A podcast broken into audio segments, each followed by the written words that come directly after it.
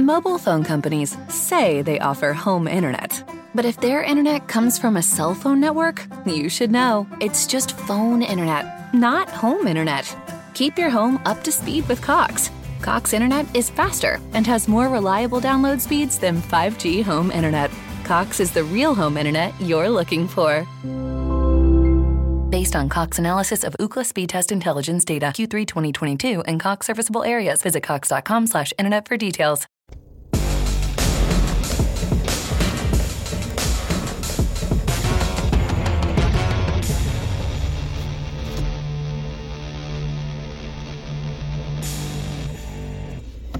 Good evening, and welcome to Beware of Spoilers. I am Adam. I am tired for some reason. I mean, I just sat in a movie theater for an hour and forty-five minutes, and I feel like I'm tired for some reason.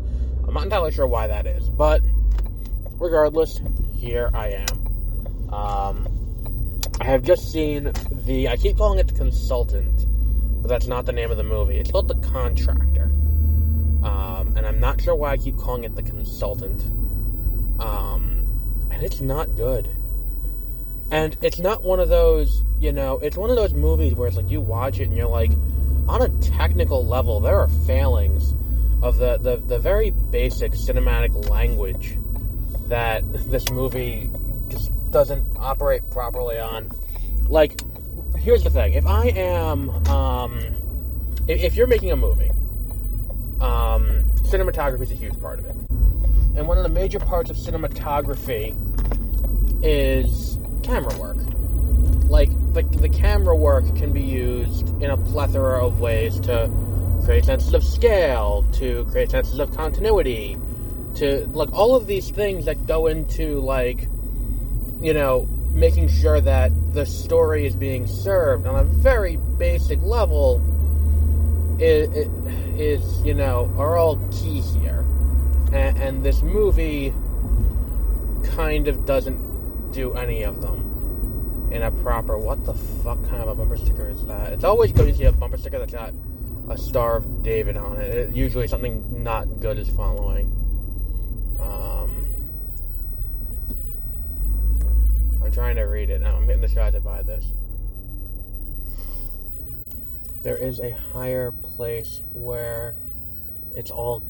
Alright, whatever. It's nothing It's nothing blatantly anti-Semitic, and there's also a yin-yang, and I don't know what the third symbol... Okay, whatever. Um, so back to the topic at hand, this movie. Um, the camera work is failing on fundamental levels when it comes to utilizing the screen the way you should be.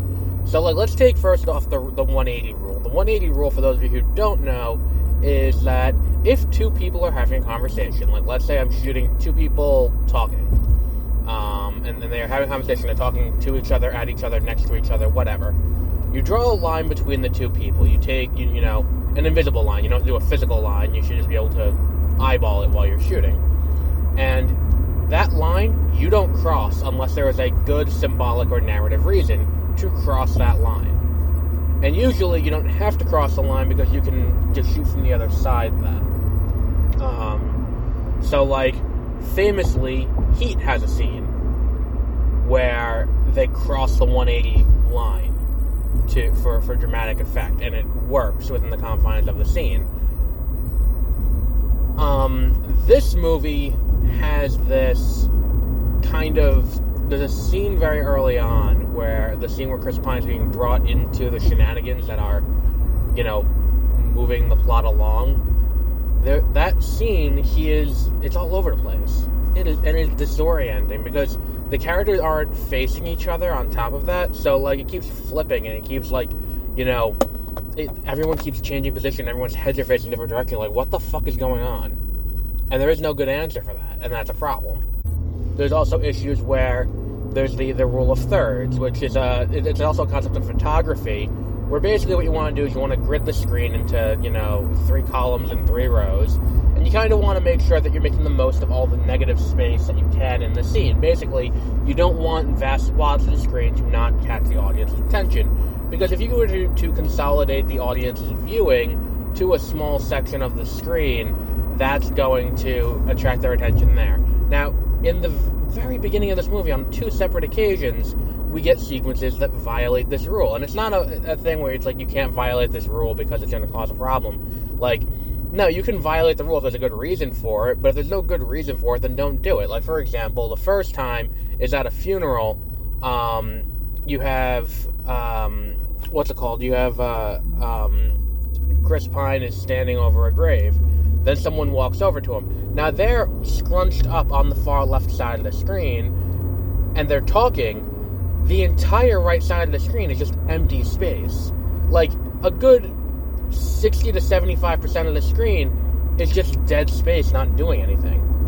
And it's like, well, why not just bring the camera in a little bit closer and and, and make it so that way they're taking up more of the screen? That's an option. You can do that. Um... Then there was a, a sequence where Kiefer Sutherland is talking, and he, like, at one point he's walking away from the camera, and we're watching him walk away from the camera, but it's not he's walking out of the way, um, away from the camera and walking out of the scene. It's just he's pacing, and you're just watching him talk, and he's walking away from the camera. And you're like, well, why, why do we need to watch him walk away from the camera? Why is that something I need to see? Like, just pan back to, to Chris Pine. Uh, or cut back to Chris Pine, then cut back to him whenever he is done with his pacing or he's facing the camera again. I don't need to see him, you know, looking at nothing and walking away from me. It, it's it just kind of disorienting and breaks the immersion. Now, and, and then again, we get the same thing in that same sequence. He's looking, um, uh, not Chris Pine, um, Kiefer Sutherland is, you know, he's off to the right side of the screen, uh, to the left side of the screen. Chris Pine is off camera, and we don't see him. Meanwhile, Kiefer Sutherland's scrunched all the way to the left side of the screen and looking off camera to the left. And I'm like, well, because the thing is, it's like, naturally, the way we as humans work when we're watching things is we will follow the eye line of someone on screen. Like, if someone's looking somewhere, we will look to see where they're looking. So naturally, when, when we have Kiefer Sutherland looking off screen to the left, it's just attracting attention to the fact that he's scrunched up on the left side of the screen for no reason.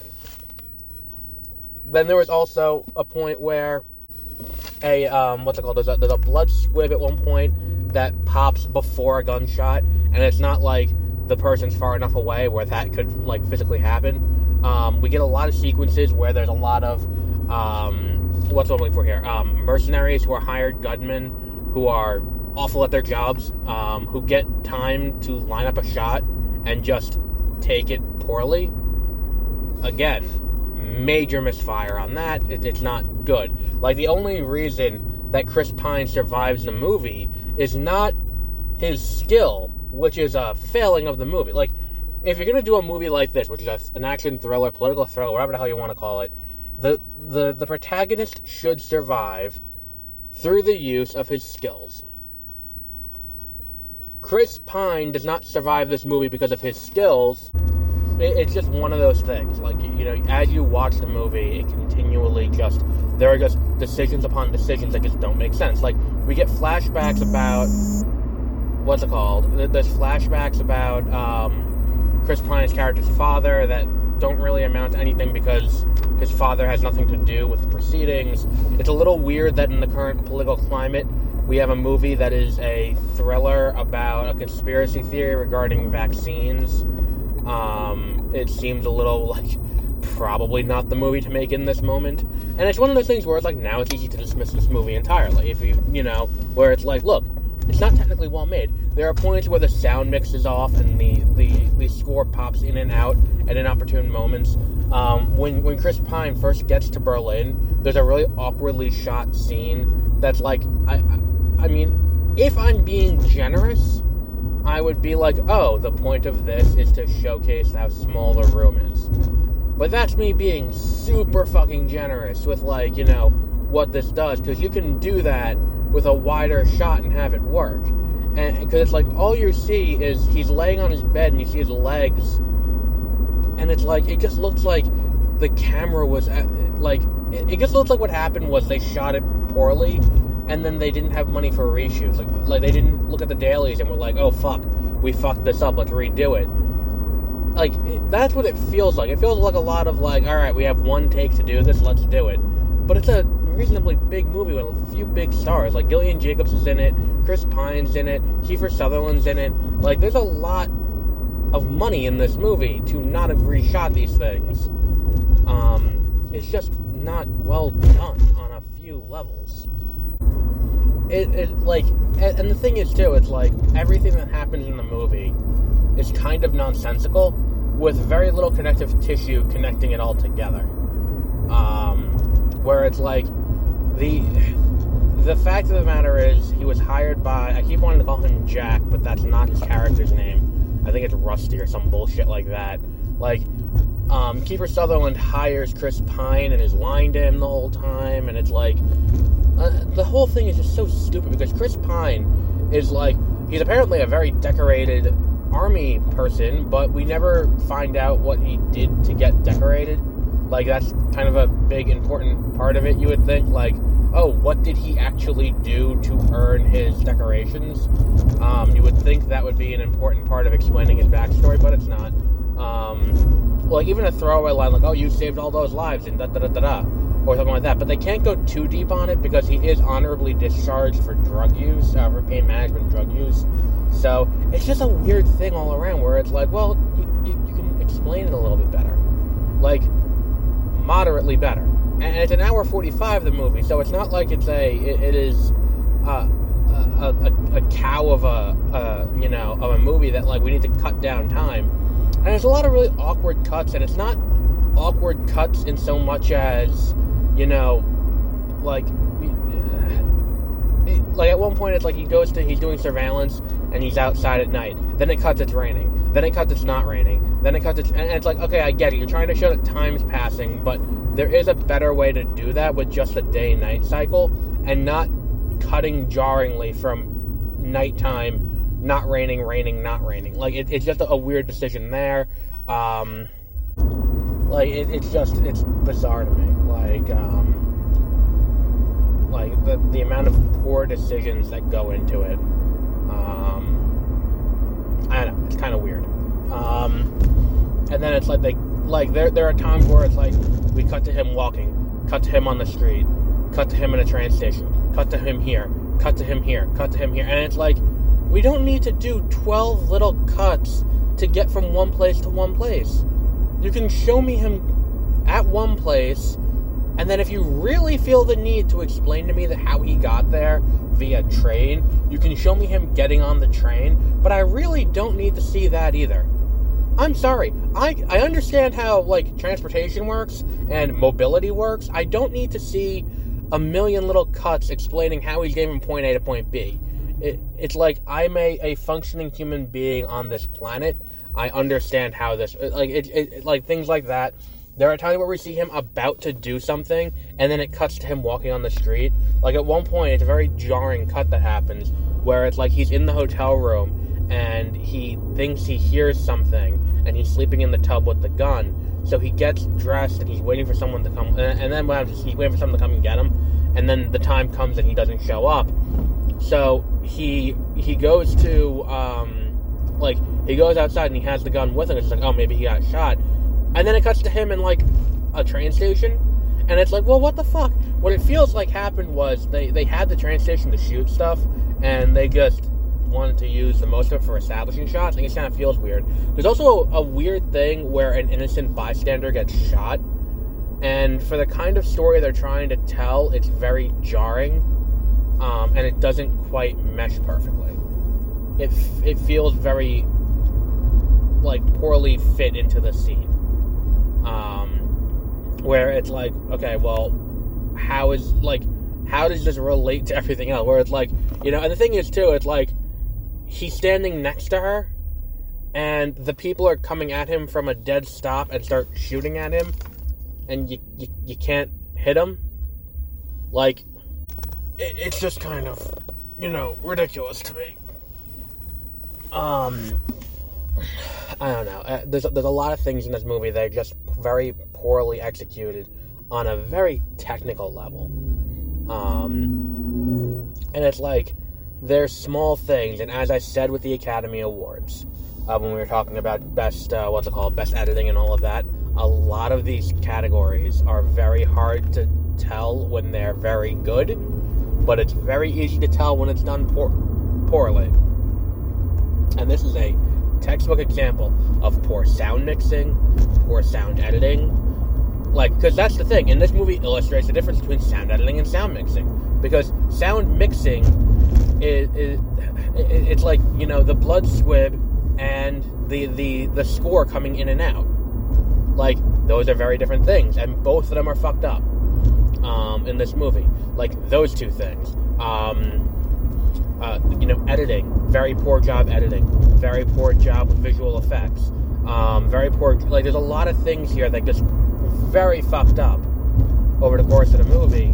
And that's not even getting into the narrative pitfalls of the movie, where it's like, you know, they, there's very little explanation given to anything, which could work for a movie like this where they're trying to be secretive. But at the same time, you do eventually need to, you know, break the, you know, break the audience. The audience needs to become in on the plot by the end of the movie. Otherwise, I'm just like, well, what was the point of all of that? And look, I get it. It's like, you know, they're trying to, you know, but like, I'm still confused as to if Kiefer Sutherland was working for a, you know, and I think it's too, it's like Chris Pine's supposed to be this big decorated guy, and he walks into like, a, you know, this guy's garden, and it's like, my first thought is like, oh, okay, he's, he's out of the military, and he's joining a militia, like, that's not what this movie seemed like it was gonna be, but here he is, joining this militia, like, it, it, it's, it's kind of bizarre to me, in a lot of ways, that it's like, okay, well, you know, it's just, I don't know, it's just, it's not a good movie, it's not, and, and the thing is, too, for me to have called Morbius unwatchable, I feel bad, because at least Morbius, you know, while it, ha- like, no, Morbius has fucking editing issues, too, like, but I, I, I, I will say Morbius is a better movie than this, which, when I went into this movie, I was like, well, at least it can't be worse than Morbius. Apparently I was wrong. Because this movie has so many technical failings that it is impossible to watch. And that is a fundamental failing of this movie. So we'll wrap up there for today, and we will discuss, uh, I don't know. So next week we have, um, Sonic the Hedgehog. That's the first movie next week. And then, I feel like there was another movie coming out next week, too, that I saw an ad for today. Um, I forgot what the other movie is. I, I saw a, tra- a trailer for it today before this monstrosity. Um, but I forgot what it was. That movie is going to be next week, too, whatever the fuck it was. It wasn't The Northman.